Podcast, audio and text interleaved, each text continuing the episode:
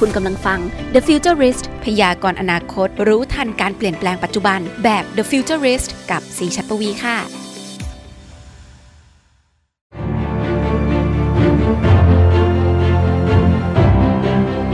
วันนี้เราพาสตาร์ทอัพหนึ่งเดียวในประเทศไทยที่เขาได้พูดเรื่องเกี่ยวกับเทคโนโลยีทางด้านอวกาศเป็นจริงเป็นจังมาก ๆ แนะนำทุกคนให้รู้จักคุณเจมส์จาก New Space ค่ะ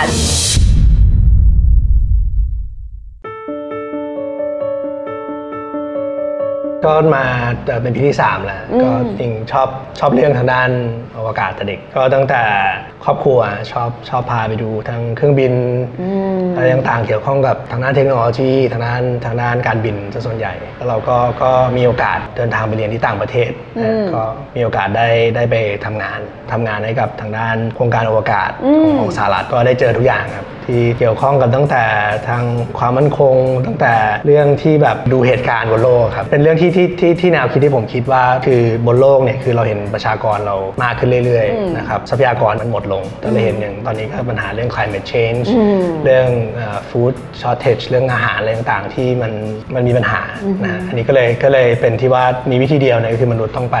หาทรัพยากรใหม่ๆ อันนี้ก็เป็นที่มาว่าทำไมไปมีทางหน้าว่าต้องไปดวงจันทร์ไปดาวอังคารพวกคือเราอาจจะไม่อยากทำสงครามล่าอาณานิคมเหมือนยุคก่อนแล้วก็เลยไปดาวใช่ดาวอื่นแล้วกันอย่างเงี้ยเหรอคืคือเป็นเรื่องทรัพยากรเนี่ย เอ่อเรื่องเทคโนโลยีเนี่ยมันก็เกี่ยวข้องกับเรื่องเรื่องตัวทรัพยากรที่มามาทำอุปกรณ์ต่างๆ อย่างที่คุณสีชอบพวกค่ะแกจิตเนี่ยก็เป็นอ่า raw material พลังงานผมคิดว่ามันเหมือนเป็นแบบมันเหมือนเป็นเป็น magic เสกแล้วก็กลายเป็นสิ่งอุปกรณ์ใหม่ๆ ให้เราได้ใช้กัน คือนอกนอกโลกเนี่ยคือมันมีโอกาสให้ให้ให้มนุษย์เนี่ยได้ได้ไป expose สิ่งใหม่ๆ อย่างที่บอกว่าพลังงานเนี่ยถ้าถ้าเรามนุษย์ไปอยู่นอกโลกเนี่ยมันมันก็ไม่ใช่ว่ามนุษย์เนี่ยจะสามารถเอาพลังงานในโลกไปใช้ได้ครับคือก็ต้องอาจไปจะผลิคตนละเรื่องเดียวกันเลยก็ได้ ใช่ครับคือมันมันเป็นเรื่องของคือถ้าเราเราส่งของบนโลกเนี่ยออกไป เหมือนกับที่เราสั่งสั่งของออนไลน์เนี่ยอืมถ้าเรายิ่งส่งไกลค่าส่งก็ยิ่งแพงถูกต้อง อันนี้ก็แบบเดียวกันก็คือ การที่มนุษย์จะจะสามารถไปอยู่อีกที่หนึ่งเนี่ยดาวดวงใหม่เนี่ยก็คือว่า cost ในการในการส่งอืมไปอีกดาวหนึ่งเนี่ยต้องต้องลงมาเยอะมาก ของเราเนี่ยถ้าเรื่องอวกาศเนี่ยเราอยู่ในเรื่องของทางด้านดาวเทียมสื่อสาร ตอนทราบดีว่าเรื่องเรื่องปัญหาเรื่องโควิดเนี่ยมันก็ทุกคนก็ work from home นะครับก็ตรงนี้ต้องบอกว่ามันก็เป็นเป็นเรื่องดีคือคือเราจะเห็นว่าในเรื่องของตัวผู้ใช้งานอย่างต่างๆเนี่ยเรื่องเรื่องคนใช้เอ่อ data อินเทอร์เน็ตเยอะคนใช้ Data เนี่ยมากขึ้น อีกอันหนึ่งคืออย่างอย่างภายในเราเองก็ทางด้าน Investor เราต่างๆเนี่ยปีนี้ก็ถามเรื่องเทคโนโลยีเยอะ เพราะว่าบริษัทเราเนี่ยคือเราเรามองไปที่เรื่องของพวกอิเล็กทรอนิกส์ต่างๆ แล้วก็เรื่องของตัว advanced material อุปกรณ์ที่วัสดุพิเศษค่ะนะครับที่ใช้ในการจะผลิตตรงตรงอ่าอ่าอย่างอย่างดาวเทียมเนี่ยก็ถือว่าเป็น spacecraft ชนิดหนึ่งอือฮึค่ะนะครับอย่าง rocket หรือแคปซูลที่เห็นทางด้านฝั่ง SpaceX ส่งอันนี้ก็ก็ต้องต้องใช้อุปกรณ์เทคนิคอุปกรณ์พวกนี้อิเล็กทรอนิกส์กับกับทางด้านเรื่องของวัสดุพิเศษอืมครับอืมซึ่งซึ่งเป็นสิ่งที่ New Space ในในในทีม Engineers เราก็ได้ทำครับ ทาง New Space เนี่ยเราถ้าธุรกิจนะฮะเป็นเรื่องเรื่องตรงตรงดาวเทียม ถ้าเห็นว่าดาวเทียมในในประเทศไทยแต่ก่อนเนี่ยก็จะเป็นลักษณะการซื้อเข้ามาทั้งหมดถูกต้องครับทาง New Space เองก็ต้องการจะผลิตทำอ๋เองอเราผลิตดาวเทียมในประเทศได้ใช่ไหมคะทำได้ครับคือมันต้องเปลี่ยนอยู่แล้วครับ เพราะว่าอย่างดาวเทียมรุ่นเก่าๆเนี่ยมันเรื่องน้ำหนักเรื่องเรื่องความทนทานเนี่ยมันมันก็ไม่เท่ารุ่นใหม่ ว้าว แล้วก็สิ่งที่แบบเอ่ออย่างพวกพวก gadget พวกโทรศัพท์ต่างๆในอิเล็กทรอนิกส์ก็พัฒนามาได้เยอะดาวเทียมรุ่นเก่าๆเนี่ยจะมันจะเป็นลักษณะเป็น custom ทำเพื่อสำหรับแอปพลิเคชันนี้เท่านั้น แต่ว่าทางทางด้านเอ่อปัจจุบันเนี่ยเราสามารถใช้ innovation ต่างๆ ในในพวกเรื่องของเอ่อ personal electronics กับทางด้านเรื่อง automotive ต่างๆเนี่ยเข้ามา เยอะมากพัฒนาได้ครับ อืม ซึ่งซึ่งซึ่งที่บอกว่ามี Space เนี่ย ถ้าเป็นเรื่อง tech จริง ๆ เราทำอะไรบ้างนี่เราเรามีเรื่องอิเล็กทรอนิกส์นะที่เราทดสอบแล้วส่งไปในอวกาศ เพื่อที่จะสร้างเป็น Spacecraft นะครับค่ะ เริ่มเริ่มจากดาวเทียมเนี่ย ในอนาคตของเรา แล้วเรื่อง material เนี่ย material ใช้ได้ทุกอย่าง คือ material เนี่ย เราก็อยากได้ material ที่ดีเสมอ แล้วก็ราคาดีขึ้น แล้วก็สามารถมีเขาบอกว่ามีคุณสมบัติพิเศษ ถ้าเราเห็นว่าอะไรที่มันไฮเทคเนี่ยจะปล่อยความร้อนสูง ใช้พลังงานนี่ที่เราพูดถึงเรื่องพลังงาน ใช้ความพลังงานเนี่ยสูงมาก แล้วก็อีกอย่างหนึ่งคือว่าถ้าถ้าเราส่งอะไรไปในอวกาศเนี่ยมันต้องผ่านชั้นบรรยากาศค่ะนะครับอันนี้ก็แรงดัน pressure ก็จะเหมือนสูงเราโดนอัดกระป๋องแล้วยิงขึ้นไปสู่อวกาศใช่ใช่ใช่เหมือนเป็นปลากระป๋องก็เลยต้องมีมีเอ่อวัตถุดิบพวกนี้แหละเป็นเป็นตัวที่ทำให้มันทนทานได้ อย่างค่ะถ้ายิ่งส่งมนุษย์ขึ้นไปด้วยเนี่ยอย่างดาวเทียมเนี่ยเราเราคิดว่ามันเหมือนยังเป็นหุ่นยนต์อยู่ค่ะนะครับบอกนี้สก็ลายแบบว่าบุบสลายเล็กน้อยยังนี้พคือได้ อันนี้คือเป็นปลากระป๋องนิดนึงได้ทนได้พอทนได้ แต่ถ้าเป็นคนคงแบบนิดนึงคงไม่ได้ใช่ครับช็อกช้แต่ถ้าแต่ถ้าคนเนี่ยมันจะมีมันจะมีเขาเรียกว่า requirement เนี่ยที่ต่างต่างไปไปจากคือปกติคือมันจะ demanding มากขึ้น คุณซีทราบใช่ไหมครับว่า ถ้าคุณซีอยู่บนดวงจันทร์ต้องอยู่ข้างใต้ำใต้ดวงจันทร์เหรอคะคือเลยต้องเจาะครับหมายถึงว่าลงไป เพราะว่าถ้าถ้าไม่มีไม่มีคือไม่มีแรงโน้มถ่วงอะครับคือหลายๆสิ่งที่แรงอัดออกมาเนี่ยมันกลายเป็นเหมือนกระสุนออกมาอ๋อคือคืออันนี้อันนี้เป็นเป็นที่มาว่าทำไมเห็นอีลอนต้องทำ The Boring Company ทำไมต้อง get bored อ๋อเพราะเขาต้องเจาะเพราะว่าไม่งั้นเราจะเดินลอยๆเราจะเดินลอยนอันตรายครับคือสเปซสูตรเราก็ต้องรับไอ้พวกโปรเจกต์ทาวพวกดัสคือคือถ้ามีฝุ่นแล้วมีแรงอัดมันฝุ่นมันกลายเป็นคือคือตัวหินบนดวงจันทร์เนี่ยมันก็มีความคมอยู่ก็เลยตรงเนี้ยมันก็เลยมีที่ที่มาว่าต้องลงไปๆโอเค ไปไปนี่เป็นข้างล่าง ฟิลของสภาวะ และปรากฏการณ์ครับธรรมชาติของตัวเขาครับ เองของตัวดวงครับจันทร์ซึ่งซึ่งมันต้องใช้ในการต้องมีการเจาะมาเกี่ยวข้องด้วยเคยเห็นดีไซน์สเปซสูตรแล้วใช่ไหมเคยเห็นแล้วตอนเอาไปโชว์งาน Startup Thailand อ่าจากนั้นเป็น อันนั้นคือตัว mock up ใช่ใช่ไหมคะ แต่มันต้องกันไฟกันอะไรได้เหมือนชุดนักบินไหม ใช่เดี๋ยวเราเดี๋ยวเรา develop ออกมาครับก็ก็ตอนนี้ก็กลายกลายเป็นว่าไอ้ knowledge เรื่องสูตรจะไปทำช่วงโควิด มีพี่ขอให้ช่วยจริงจังชุดเลย PPE เหรอที่ช่วยทำอ๋อไปทำชุด PPE เรื่องเรื่องพลาสติกเรื่องอะไรคือคุย expert เรื่องพลาสติกเพราะนี่มันมีเรื่องการทำเทคนิคในการเย็บความสะอาดอืมในการว่าต้องรับ pressure อะไรแต่ชุดต่างนักบินมันต้องไม่สักถูกไหมคะๆอ่าข้างในชุดข้างในของซักชุดชุดข้างนอกข้างนอกไม่ต้อสงซักกปรกได้อย่างเป็นเอกฉันท์ แล้วเราเคยผลิตอะไรที่เป็นลักษณะที่ใกล้เคียงกับการพร้อมในการส่งออกไปยังอวกาศ 100%แล้วหรือยังคะ 3 ปีเป็นเวลาที่ครับสั้นมากสามปีนี้สั้นมากครับ คือเราโฟกัสเรื่องทางด้านทาง business ซะส่วนใหญ่ในช่วงแรกสื่อสาร อย่างตอนนี้โครงข่าย 5G ต่างๆ ที่ช่วยทางด้านฝั่งของ telco ในการในการประกอบในการ roll out ตัว network ต่างๆ เพื่อมาเสริมลูกค้านะครับแต่ในส่วนของพวก spacecraft เนี่ยใช้เวลามันมันมันยากนะครับซึ่งเราเราเริ่มจากอิเล็กทรอนิกส์ก่อนคราวนี้เนี่ยเราเราทำอะไรบ้างก็ใน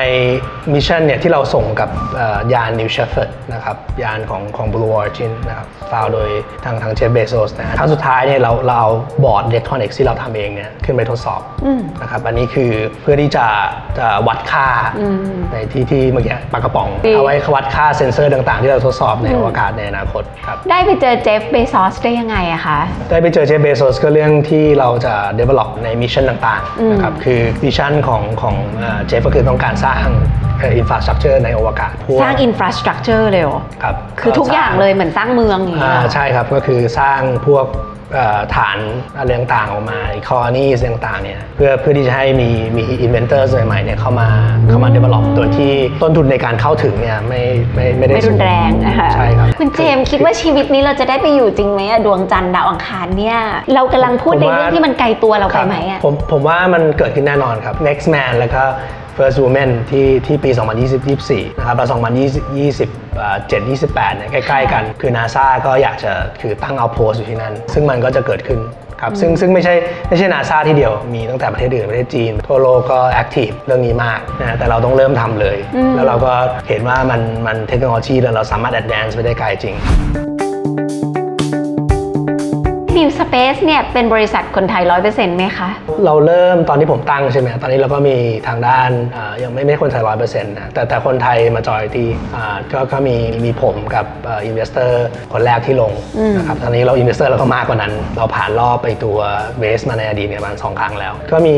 investor พวกกองทุนบริษัทต่างต่างชาติก็มีบ้างมาใจอ่าใช่ก็สิงคโปร์ออสเตรเลียถ้า step แรกของ mu Space เนี่ยมันเป็นเรื่องของดาวเทียมสื่อสารทำให้บริการจากลูกค้าในในโลกก่อน คราวนี้เราเราก็มีลูกค้าในการที่แบบอย่างเขาจะทดสอบอะไรบนอวกาศเนี่ยก็เราให้ทดสอบคู่กับเราอ๋อนะครับโอเคคราวนี้พอพอเริ่มเริ่มมาทำตรงนี้ได้แล้วเนี่ยเราเราก็จะมีในเรื่องของว่าถ้าตอนนี้เราเราเราเรายังไม่ทำเรื่อง rocket ของเราเอง แต่เราก็มีอุปกรณ์ทั้างใน พอพร้อมแล้วเนี่ยเราก็ยินดีที่จะเป็นเป็นตัว organize เพื่อให้ให้ให้ให้ส่งขึ้นไปให้ได้ แต่พอหลังจากที่เราทำเรื่องวัตถุดิบเราได้เองแล้วเนี่ยอ่าฮะเราไม่ได้เราไม่ได้บอกว่าเราจะไม่ทำตรงตรงเรื่องเรื่องเรื่องตัวพวกจรวดหรือว่า spacecraft ตรงนี้ต้องบอกมีมาแน่นอนค่ะนะครับแต่ว่าถ้าพูดเร็วไปก็ยังยังททำไม่ยังทำไม่เสร็จ ตรงนี้ถึงถึงบอกได้เมื่อกี้บอกคุณซีไปว่ามีเรื่อง super alloy ค่ะที่ที่ที่เข้ามาเกี่ยวข้องที่เป็น material อันนี้คือเกิดขึ้นจริง ค่ะ อันนี้เกิดขึ้นจริงเพราะว่าเราปีนี้เราเราจะ test เราทำเป็นเป็นเหมือนกับเป็น solid tank นะคือคือคือ rocket จะเริ่มจากแทงทุกอย่าง ค่ะคือแทงน้ำเนี่ยค่ะแต่ว่ามันต่างแทงน้ำปกติคือว่ามันต้องรับแรงอัดสูงซึ่งซึ่งแทงน้ำเนี่ยมันมีการเชื่อมกันอะไรต่างๆ ที่พวกนี้มันเป็นมันเป็นเทคนิคพิเศษทั้งนั้นที่ฝั่ง mu Space ก็ก็เอ่อพยายามที่จะ develop ค่ะขึ้นมา develop เป็นเหมือนกับเป็นเป็น Use แพลตฟอร์ม data เดียวเลย ค่ะ แล้วเราใช้ได้ 2 อย่างคือดาวเทียมสื่อสารและดาวเทียมถ่ายภาพได้ทั้ง 2 อย่างเลย ตอนนี้วงการดาวเทียมเราส่วนใหญ่เนี่ยไม่ได้ทำตั้งแต่ฐานขึ้นมาเลย ส่วนใหญ่ก็จะไปไป source ไปใช้ของสัญชาตินี้บ้างอ่า US ยุโรปจีนอะไรต่างๆเนี่ยแต่จริงๆแล้วเมืองไทยเนี่ยเป็นเป็นฐานการผลิตอยู่แล้วต้องบอกว่ามี บุคคลที่มีความรู้อยู่แล้วแต่แต่ต้องมาเขาเรียกว่าเหมือนกับวีเหมือนกับ reverse engineer ทางด้านอุปกรณ์ทางด้านผลิตดาวเทียม ตรงนี้ของเรามันมันมันง่ายมากเลยมันมันคือเราต้องการ develop ถ้าเราทำดาวเทียมเราขึ้นมาเองในอนาคตเนี่ยนะครับอาจจะเริ่มจากตอนแรกอาจจะมี part content ที่เราทำจำกัดก่อนเนี่ยมันขึ้นอยู่กับว่าถ้าคุณสามารถทำแล้วได้น้ำหนักน้อยลงอืมทนความร้อนสูงขึ้น ตรงเนี้ยมัน cost พวกเนี้ยมันมัน translate มาที่ผู้ใช้ทั้งหมด แต่ถ้าเกิดว่าเราเราสามารถทำให้บริการอ่าอินเทอร์เน็ตผ่านดาวเทียม สามารถเสิร์ฟแอปพลิเคชันเดิม แต่ weight ลงไปเยอะนะครับทนความร้อนได้สูง พวกพวกนี้เนี่ยมันมันในทางฟิสิกส์แล้วเนี่ยมันมัน contribute มาในเรื่องของตัวต้นทุนของราคาทั้งหมดนะครับอันนี้คือเป็นสิ่งที่ว่าทำไม New Space เนี่ยคือต้องต้องทำพวกนี้อืมครับเลยสำคัญมากคืออาจจะยากอาจอาจจะโดนบอกว่าไม่จริงเหรออย่างเงี้ยครับเราเราเราก็เราก็ทอืมำก็เดินไปเรื่อยๆแล้วทำเรื่อย ดังนั้นก็เราก็เลยมีเป้าว่าเราน่าจะมีดาวเทียมเป็นของตัวเองๆครับก็ดาวดาวเทียมเนี่ยต้องบอกเข้ามาเสริม เราเรามองว่าดาวเทียมเนี่ยเอ่อทำอะไรได้บ้าง คือว่าค่ะตัวนี้การันตีเรื่อง coverage ก็คือว่า cover เนี่ยร้อยเปอร์เซ็นต์อืมนะครับแล้วแล้วเราทราบอยู่แล้วว่าจริงๆแล้วเดลต้าเนี่ยในดาวเทียมเนี่ยถ้าถ้าเป็น LEO นะครับถ้าถ้าเห็นที่ยีรอนทำ Starlink ตรงนี้เนี่ยก็คือว่าจริงๆแล้ว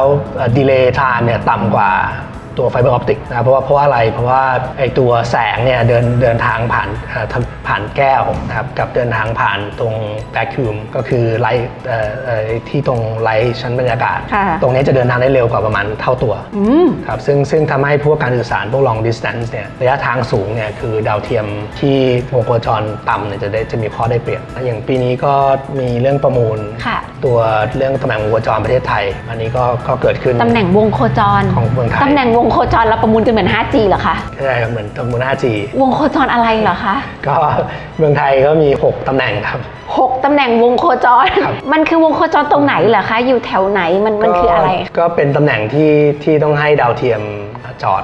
อยู่ตำแหน่งที่ให้ดาวเทียมจอดคืคืได้ คือจอดได้แล้วก็สามารถส่งคลื่นไม่ต้องไปรบกวนกับดาวเทียมคนอื่นอ่ามันคือตำแหน่งหนึ่งที่อยู่ในอวกาศใช่ครับเป็นพิกัดในอวกาศคือเป็นที่ดินที่ที่เราไปคนทลอยๆสมรถดาวเทียมอยู่ได้ใช่ใช่คือแล้วไม่ใช่เราว่าจ่าถ้ายเราใครอะ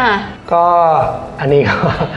ก็ต้องจ่ายใครเข้ารัฐจะเคลมอวกาศอะจ่ายเข้ารัฐครับรัฐไทยจ่ายเข้ารัฐเราใช่คบเป็นไว้ของประเทศไทย ก็เมืองไทยก็มีทรัพยากรตรงนี้อยู่ ก็ทาง รัฐก็คงรีบนำออกมาประมูลอืมนะครับอย่าง 5G เกิดขึ้นแล้ว ปีนี้ก็คงมีเรื่อง อวกาศ ซึ่งกสทชเป็นคนดูแลเพราะเป็นเรื่องของอันนี้เป็นเรื่องความกสทชถี่ใช่ไหมคะ ใช่ครับ เกี่ยวข้องกับอ๋อ that's why เรื่องความถี่ก็ก็มี focus group เกิดขึ้นมี space ก็จะได้แนวคิดใหม่ไปนิดนึง เราไม่ได้มองแค่แค่ตำแหน่งโคจรค้างฟ้าเอ้ยค่ะดาวเทียมค้างฟ้าอย่างเดียวอือฮะครับเราเราดูไปถึง vision ในอนาคตตั้งแต่อ่าดาวเทียมใกล้โลกนะครับค่ะว่าจะเซิร์ฟลูกค้าในอนาคตได้ยังไง เพราะอย่าลืมว่าตรงนี้เราเราสร้าง constellation เราเองเนี่ยยังไม่ได้นะครับค่ะแต่เราสามารถให้บริการภาคพื้นดินเนี่ยได้นะครับในการ work กับอย่างโครงข่ายแต่ละโครงข่ายอืมที่มีอยู่เนี่ยได้ แต่แผนเราเนี่ยมันไปไกลถึงถึงถึงดวงจันทร์นะครับคือ satellite เนี่ย part หนึ่งแต่ว่ามี part ของของ Space Technology อยู่ Space Tech นะ Space Tech คือการต้องทำเอง มันอาจจะยากแต่ว่าต้องทำ กของคุณเจมส์ซีได้ไปอ่าน ไม่รู้จริงหรือเปล่า อยากให้คนไทยร้อยคนแรกเดินทางครับ ไปที่อวกาศ ครับอ่าที่ที่บอกว่ามีคนร้อยคนบนโลกนะครับไปไปอยู่บนดวงจันทร์ อันนี้เป็น vision ใหญ่ แต่ก็ตอนที่ทำก็ต้องเป็น step นะอันนั้นคือเป็น final final steps นะครับที่เรามองว่าจะจะทำตรงนี้ให้ได้ภายใน 10 ปีอ่าคราวนี้เนี่ยเราอยู่ในช่วง early stage ก็คือช่วงแรก ตอนนี้ทีมคือการส่งของออกนอกโลกเนี่ยทำได้แล้ว อันนี้อันนี้คือเราสูงเป็นโลกประมาณ 100 กิโลอันต่อไปก็จะเป็น International Space Station ที่ที่เห็นทางด้าน SpaceX ตรงที่ที่ที่อีลอนทำส่งตัวนักบินอวกาศไป 2 คนนะครับอันนี้จะเกิดขึ้นอีก 7 ครั้ง พอเราทดสอบกับครั้งสุดท้ายเนี่ยเดือนเดือนกันยายนนะครับก็คือครั้งนี้เป็นครั้งที่ใหญ่ที่สุดที่เราที่เราทำมาแต่สิ่งที่เราเรียนรู้มาทั้งหมด 3 ไฟล์แรกเนี่ยเรามาทำครั้งนี้ ก็คือเป็นยังเป็นอิเล็กทรอนิกส์อยู่ คราวนี้เพิ่มเพิ่มเป็นอุปกรณ์ให้มีความซับซ้อนมากขึ้นนะครับแต่ว่าก็ต้องเริ่มใส่เรื่องของตัวโครงสร้างอพอเสร็จอันนี้ปั๊บเนี่ยก็ไปที่สถานีอวกาศคราวนี้เราเราก็ยังไม่เรียกว่าใครจะเป็นคนส่งเราแต่เราก็ทราบว่าตอนนี้อย่างอย่าง Blue Origin เนี่ยไม่มี vehicle ที่ส่งขึ้นไป ก็แคนดิเดตก็จะมี SpaceX ที่ทีมงานเราก็ได้คุยกันตลอดเวลาอยู่แล้วว่า ถ้าท่านมีความสนใจในการทดสอบขั้นต่อไป ก็ step พวกนี้แหละเป็น step ที่เรา develop พวกนี้ขึ้นมาก่อน แล้วแล้วพอจังหวะใช่เนี่ยก็จะเป็นเรื่องเรื่องคนนะครับ ซึ่งซึ่งคนเนี่ยจะยากมาก คือเราเราไม่อยากว่าอยู่ดีว่าเดี๋ยวเดี๋ยวจะถ้าสมมติว่า ใครอยากขึ้นไปสมมติว่าคุณจะอยากมีเพื่อนที่ ที่แบบสนิทกันเราก็รักเขาใช่ไหมเราก็ไม่อยากแบบเหมือนกับส่งไปโดยที่ไม่มี ไม่มีการเตรียมพร้อม ส่งออกนอกโลก one way trip รักกันมากครับ ถ้าให้ฝากถึงคนดูทุกคนค่ะ ที่กำลังดูอยู่ ซึ่งคนดูซีก็จะมีคนที่ชื่นชอบเรื่องเทคโนโลยี แล้วก็หลาย ๆ คลิปวิดีโอก็ต้องบอกโดยตรงว่า เราไม่ได้แบบบักคลิปตรงๆนะซีไม่ได้จะต้องไปแข่งวิวกับคนอื่นมันมียุคที่ตอนนี้เราเข้าวงการใหม่ ๆ เรารู้สึกว่าเราอยากได้ยอดวิวตลอดเวลา แต่ว่าพอมาวันหนึ่งที่เราแบบมาถึงจุดที่เรารู้สึกว่าถ้าเป็นข้อมูลที่มันดีที่มีคนดูอาจจะแค่ 2,000 5,000 แต่ว่าเป็น 5,000 ที่เขาอยากไปอวกาศอะซีคิดว่ามันก็สร้างการเปลี่ยนแปลงในนัยยะที่ดีได้ เพราะว่าวิวที่ไม่สร้างการเปลี่ยนแปลงซีว่านั่นต่างหากที่เป็นจุดที่เขาอาจจะต้องแบบลองมานั่งขบคิดดูว่าเราจะทำให้มันแตกต่างจากนี้ยังไง แต่ทุกคนที่กำลังดูอยู่ในคลิปวิดีโอนี้ค่ะ จริง ๆ วันนี้ที่มีโอกาสได้คุยกับทาง mu Space เนาะเป็นแบบ สตาร์ทอัพที่จีเจอคนเยอะมากตลอดตลอดทุกวันนะอย่างนี้ทุกวันอะไรเงี้ยแต่ว่ายังเป็นสตาร์ทอัพที่จีนึกถึงอยู่เรื่อยๆนะว่าแบบเฮ้ยเขาไปได้ดีไหมอวกาศเมืองไทยเป็นยังไงมีอะไรสัมมนาที่กำลังไปแบบไปพูดก็จะพยายามแทรกแทรกแทรกให้ในเรื่องเกี่ยวกับเทคโนโลยีทางด้านอวกาศให้เขาได้มีโอกาสรู้จักว่าประเทศไทยแล้วก็มีบริษัทดีๆ แบบนี้ วันนี้ขอบคุณเจมากๆเลยสนุกมากๆเลยค่ะสำหรับ New Space ขอบคุณมากค่ะ อยากเห็นคนไทยที่ประสบความสำเร็จนะคะถ้าเป็นบริษัทคนไทยด้วยกันเป็นนักลงทุนเป็นนักธุรกิจหรือคุณเป็นครูเป็นอาจารย์ เป็นคนที่สามารถพูดเพื่อให้แรงบันดาลใจคนได้จำนวนมากๆนะคะซีอยากให้คุณลองมาหาความรู้ ลองมาหาแรงบันดาลใจอีกหนึ่งในวงการที่เชื่อมโยงกับโลกเทคโนโลยีที่ก้าวหน้าแบบนี้นั่นก็คือ วงการทางด้านวิทยาศาสตร์ และต้องเป็นวิทยาศาสตร์ทางด้านเทคโนโลยีอวกาศด้วยนะคะ เพราะว่ามันน่าตื่นเต้นมาก และยังเป็นโลกที่คุณก็อาจจะเป็นอเมริโกในยุคปี 2050 ก็ได้ใครจะไปรู้ แต่ต้องเร็วหน่อยนะคะ รอถึง 2050 ไม่ไหวค่ะ เดี๋ยวซีแก่ก่อนเดี๋ยวไม่มีคนทำข่าวให้อะเนาะโอ้ยตอนนั้นอาจจะเป็น AI สิแล้วก็ได้ ขอบคุณมากค่ะ และเหมือนเดิมนะคะสำหรับใครที่มีความคิดเห็นหรือข้อสงสัยเพิ่มเติมเนี่ยสามารถฝากไว้ได้เลยค่ะในกลุ่มของ Facebook Fanpage See Me Again Community เช่นเคยในช่วงวันอาทิตย์ที่ผ่านมานี้มีอะไรที่น่าสนใจบ้างนะคะ ไปอัปเดตกันในช่วงโต๊ะข่าว C3 กับน้องนักข่าว น้องก๊อฟเลยค่ะ สวัสดีครับ อยู่กับก๊อฟเช่นเคยนะครับ กับช่วงโต๊ะข่าว C3 ซึ่งวันนี้เดี๋ยวเราจะมาพูดถึงโรงเรียนแห่งเดียวในประเทศไทย ที่ได้รับการยอมรับจาก Apple กันครับ แล้วก็มีเรื่องฟีเจอร์ใหม่จาก Facebook แล้วก็เรื่องรถยนต์ไร้คนขับที่จะเปิดให้บริการแล้วที่ปักกิ่งครับผมถ้าอย่างนั้นเดี๋ยวเรามาเริ่มกันที่ข่าวแรกข่าวนี้กันเลยนะครับ ก็เป็นโอกาสดีของกอล์ฟมากๆ ที่มีโอกาสได้ไปเยี่ยมชมโรงเรียนเขากับโรงเรียนสาธิตสถาบันการจัดการปัญญาพิวัตรนั่นเองครับ ซึ่งเขาเป็นโรงเรียนแห่งเดียวในประเทศไทยที่ได้รับรางวัล Apple Distinguished School หรือสถานศึกษาที่โดดเด่นของ Apple นั่นเองครับนับว่าเป็นโรงเรียนรุ่นใหม่ที่น่าจับตามองอย่างมากเลยล่ะครับ เพราะว่าเขาเปิดมาแค่ 4 ปีนะครับ แต่วิสัยทัศน์เขาค่อนข้างไปไกลมาก เขามีแนวคิดที่ว่าเทคโนโลยีจะไม่ได้อยู่แค่ในห้องคอมพิวเตอร์อีกต่อไป แต่ทุกพื้นที่คือเทคโนโลยีนั่นเองครับ โดยที่เขาจะให้ทั้งคุณครูแล้วก็นักเรียนของเขานะครับ มี iPad กันคนละหนึ่งเครื่องไปเลย เอาไว้เชื่อมโยงการเรียนรู้ทั้งหมดไปด้วยกันผ่าน iTunes U นะครับ แล้วก็แอปต่างๆ อีกมากมายด้วยตามแต่ความต้องการของวิชาต่างๆ เลยนะครับ ไม่ว่าจะเป็นวิชาวิทยาศาสตร์ คณิตศาสตร์ หรือวิชาดนตรี เขาก็มีการใช้เทคโนโลยีเข้ามาผสมเข้ามาใช้งานได้อย่างลงตัวมาก ๆเลยล่ะครับ อย่างวิชาวิทยาศาสตร์ใช่ไหมครับเขาก็จะมีอ่ามีการก่อนผ่าหัวใจใช่ไหมปกติเราก็จะผ่ากันที่หัวใจเลยแต่ที่นี่ครับ เขาจะให้นักเรียนได้จำลองการผ่าหัวใจใน iPad ก่อน ได้รู้ว่าอะไรเป็นยังไงถ้าผ่าผิดพลาดจะเป็นอะไรยังไง เสร็จปั๊บค่อยไปผ่ากับของจริง เพื่อลดความผิดพลาด แล้วก็สร้างความคุ้นชินกับสิ่งที่กำลังจะทำนั่นเองครับ แล้วก็อย่างวิชาดนตรีใช่ไหมครับเขาก็จะอ่าปกติ ให้เล่นดนตรีกันไปอะเล่นเป็นไม่เป็นไม่รู้แหละอะถ้าใครเล่นเป็นหน่อยก็จะมีโอกาสได้โชว์ทักษะมากหน่อยใช่ไหมครับ แต่ทีนี้ถ้าเกิดว่าใครที่เล่นไม่เป็นล่ะทำยังไง แต่ในวิชานี้ครับ ทุกคนจะมีโอกาสได้สร้างสรรค์ผลงานของตัวเองเลยล่ะครับ ก็คือเขาจะใช้การเรียนรู้ผ่าน iPad หรือการ Let's Band นะครับ ไม่ว่าใครก็สามารถสร้างดนตรีได้ โดยที่อาจจะไม่ต้องมีความรู้เรื่องตัวโน้ตอะไรอย่างนี้ก็ได้ แต่แน่นอนว่าถ้าใครมีความรู้เรื่องตัวโน้ตหรือเรื่องดนตรี มันก็จะเป็นแต้มต่อ หรือมันก็จะได้ประสบการณ์ที่แตกต่างกันแต่อย่างน้อยครับ ทุกคนจะสามารถเข้าถึงแก่นแท้ของดนตรีได้มากขึ้นนั่นเองครับผม โอ้โห อันนี้ก็เป็นหลักๆ 2 วิชาที่เราได้มีโอกาสไปเยี่ยมชมมานะครับ ซึ่งก็แน่นอนว่าน่าสนใจมากๆ แล้วก็สำหรับพ่อแม่คนไหนที่กังวลว่าเอ๊ะ พอทุกอย่างอยู่ใน iPad แบบนี้แล้วอะเราจะสามารถรู้ความเคลื่อนไหวของการเรียนลูกได้ไหม จะติดตามการเรียนของลูกได้อย่างไร ตรงนี้ก็ต้องบอกเลยครับว่าคลายกังวล เพราะว่าเขาจะมีการอบรมให้ใช้งานได้หมดเลย ไม่ว่าจะเป็นทั้งนักเรียนผู้ปกครอง หรือแม้กระทั่งคุณครูที่เขาก็ต้องมีการอบรมล่วงหน้า เป็นครึ่งปีหรือว่าเป็น 1 ปีนะครับผม เพื่อที่สุดท้ายแล้วทุกฝ่ายจะได้เชื่อมโยงไร้รอยต่อกันอย่างแท้จริง เพื่อให้เกิดบุคลากรคุณภาพที่เหมาะสมกับศตวรรษที่ 21 นั่นเองครับผมแหมก็ถือว่าน่าสนใจพอสมควรนะครับอย่างที่บอกไป เพราะว่าทั่วโลกเนี่ยนะครับก็มีสถานศึกษาเพียงแค่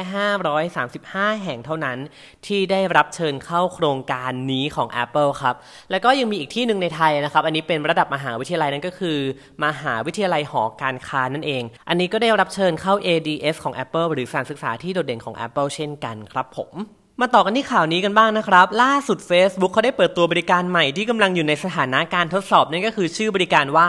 Campus นั่นเองครับ เพื่อให้ผู้ใช้งาน Facebook ที่กำลังเรียนอยู่ในมหาวิทยาลัยได้ใช้ติดต่อกันโดยเฉพาะเลยล่ะครับสำหรับกลุ่มผู้เรียน พอพูดแบบนี้เราก็จะนึกถึงกลุ่ม Facebook ของเราที่สร้างขึ้นมาประจำรุ่น ในห้องเรียนในชั้นเรียน หรือแม้กระทั่งในกลุ่มของมหาวิทยาลัยของเราใช่ไหมครับอะก็อาจจะคล้ายๆกันแต่ก็ไม่เหมือนกันซะทีเดียวนะครับ เพราะว่าบริการใหม่นี้มันจะเป็นมีนิวฟีดโดยเฉพาะเลยนะครับ แยกสำหรับผู้ที่เรียนในมหาวิทยาลัยเดียวกันเลย เอาไว้ติดตามหรือเข้าร่วมอีเวนต์ต่างๆ ในมหาวิทยาลัยได้อย่างง่ายดายรวมถึงมีฟีเจอร์นี้ด้วยครับ นั่นก็คือฟีเจอร์ Campus Directory ไว้ค้นหาเพื่อน หรือผู้เรียนคนอื่นๆ ในมหาวิทยาลัยได้อย่าง simple ง่ายมากๆ รวมถึงการสร้างโปรไฟล์แยกออกจาก Facebook หลักอีกด้วยล่ะครับ แต่ทั้งนี้หากบอกว่านี่เป็นบริการรูปแบบใหม่ของ Facebook ก็อาจจะไม่ถูกซะทีเดียว เพราะว่าเริ่มแรกที่เขาเปิดให้บริการ Facebook ใช่ไหมครับ ตอนแรกเลยนะเขาก็เป็นการสร้างจำกัดกลุ่มสำหรับผู้ใช้ในมหาวิทยาลัยอยู่แล้ว ถูกไหมถ้าเราจะจำกันได้พี่มาร์กซักเคอร์เบิร์กเขาก็เปิดใช้กันใน Harvard เอง อะแต่ทีนี้พอมันเริ่มดังขึ้นดังขึ้นทั่วโลกตอนนี้ ทุกคนเลยเข้าถึงได้ แต่ตอนนี้ครับ เขาก็กลับมามีฟีเจอร์สำหรับคนที่ใช้เรียนในมหาวิทยาลัยอีกครั้งหนึ่งแล้ว ก็เอ้ยก็น่าสนใจอยู่นะครับผมโดยที่ตอนนี้เดี๋ยว Facebook Campus จะเริ่มทดสอบให้บริการกับ 30 มหาวิทยาลัยในอเมริกาก่อนนะครับ ซึ่งแน่นอนว่าก็จะต้องยืนยันตัวตนด้วยอีเมลของมหาวิทยาลัยด้วยนะครับ แต่ทั้งนี้ทั้งนั้นที่น่าสนใจอีกอย่างหนึ่งก็คือ ในกลุ่ม 30 มหาวิทยาลัยแรกเนี่ย ไม่มีมหาวิทยาลัยฮาร์วาร์ดสถานที่ต้นกำเนิดของ Facebook อยู่ในกลุ่มนี้ด้วยนะครับ อะ อันนี้ก็ไม่รู้ยังไงนะครับ ผมก็ต้องติดตามกันต่อไปครับ มาปิดท้ายกันที่ข่าวนี้กันบ้างสำหรับบริการ Apollo Go หรือบริการรถแท็กซี่ไร้คนขับจากไปตู้ ซึ่งก่อนหน้านี้หลายคนอาจจะเห็นมาแล้วว่าเขามีเปิดให้บริการแล้วที่เมืองฉางซา และก็ฉางโจวประเทศจีน แต่ตอนนี้ครับ เขาได้มีการทดสอบมาแล้วในกรุงปักกิ่งมากกว่า 5 0 0แสนกิโลเมตรนะครับ ในช่วง 8 เดือนที่ผ่านมา เขาก็เลยกำลังจะเปิดให้บริการกับประชาชนจริง ๆ แล้วในกรุงปักกิ่งประเทศจีนนะครับ ซึ่งแน่นอนว่าได้รับการอนุมัติจากภาครัฐเป็นที่เรียบร้อย โดยที่บริการอพอลโลโกนี้นะครับจะครอบคลุมเส้นทางถึง 700 กิโลเมตร ทั่วกรุงปักกิ่ง มีจุดขึ้นลงอยู่จำนวน 100 แห่งเลยทีเดียว ซึ่งแน่นอนว่าจะต้องเน้นไปที่ที่พักอาศัยแล้วก็ย่านธุรกิจก่อนและในช่วงแรกก็จะมีรถมาคอยให้บริการมากถึง 40 คันเลยแหละครับ แต่ทั้งนี้ถึงแม้ว่าจะเป็นรถยนต์ไร้คนขับใช่ไหมที่มันสามารถขับรถได้ด้วยตัวเอง แต่ก็ต้องบอกกันนะครับว่าเขายังจะต้องมีคนที่เป็นคนจริง ๆ คอยมานั่งกำกับอยู่หลังพวงมาลัยอยู่ดี เนื่องจากยังติดข้อบังคับทางกฎหมายนั่นเองนะครับ ซึ่งคิดอีกแง่หนึ่งก็อาจจะดีเหมือนกันนะครับสำหรับคนที่อาจจะยังกล้ากล้ากลัวกลัวไม่กล้านั่งรถที่ไม่มีคนขับเลย ก็อาจจะได้อุ่นใจมากขึ้นนั่นเองครับว่าถ้าระบบ ขัดข้องขึ้นมา ฉันจะทำอย่างไร อย่างน้อยก็ยังมีคนขับมาคอยสแตนบายขับอยู่เพื่อรองรับอุบัติเหตุที่อาจจะเกิดขึ้นได้อะอันนี้ก็ต้องรอดูนะครับ ว่าตอนใช้งานจริงแล้ว จะเป็นยังไงจะมีปัญหาไหมนะครับผม แล้วก็ส่วนในแง่ราคาค่าใช้บริการหรือว่าเวลาที่เขาจะเปิดให้ลงทะเบียนอย่างแน่ชัด ว่าจะเริ่มวันไหนอะไรยังไง เดี๋ยวส่วนนี้จะต้องรอการประกาศอย่างเป็นทางการจากอาพโลอีกทีหนึ่งนะครับ เตรียมติดตามกันได้เลยครับ ก็จบไปแล้วนะครับสำหรับ The Futurist Podcast ของเราในวันนี้ EP ที่ 10 ก็ขอบคุณมากทุกคนที่ติดตามกันมาถึง EP นี้นะครับ และใครที่อยากให้กำลังใจอยากซักถามข้อสงสัยอะไรต่างๆนะครับ ติดตามได้เลยที่เพจ See Me Again หรือกลุ่ม See Me Again Community ของเรา และมาพูดคุยกันนะครับสำหรับวันนี้ สวัสดีครับ และคุณสามารถกลับมาติดตามฟังพอดแคสต์ดีๆที่ช่วยพยากรณ์อนาคต รู้ทันการเปลี่ยนแปลงปัจจุบันแบบ The Futurist ให้ทะยานสู่โลกอนาคตได้อย่างก้าวหน้าและมั่นคงนะคะสำหรับวันนี้ สวัสดีค่ะ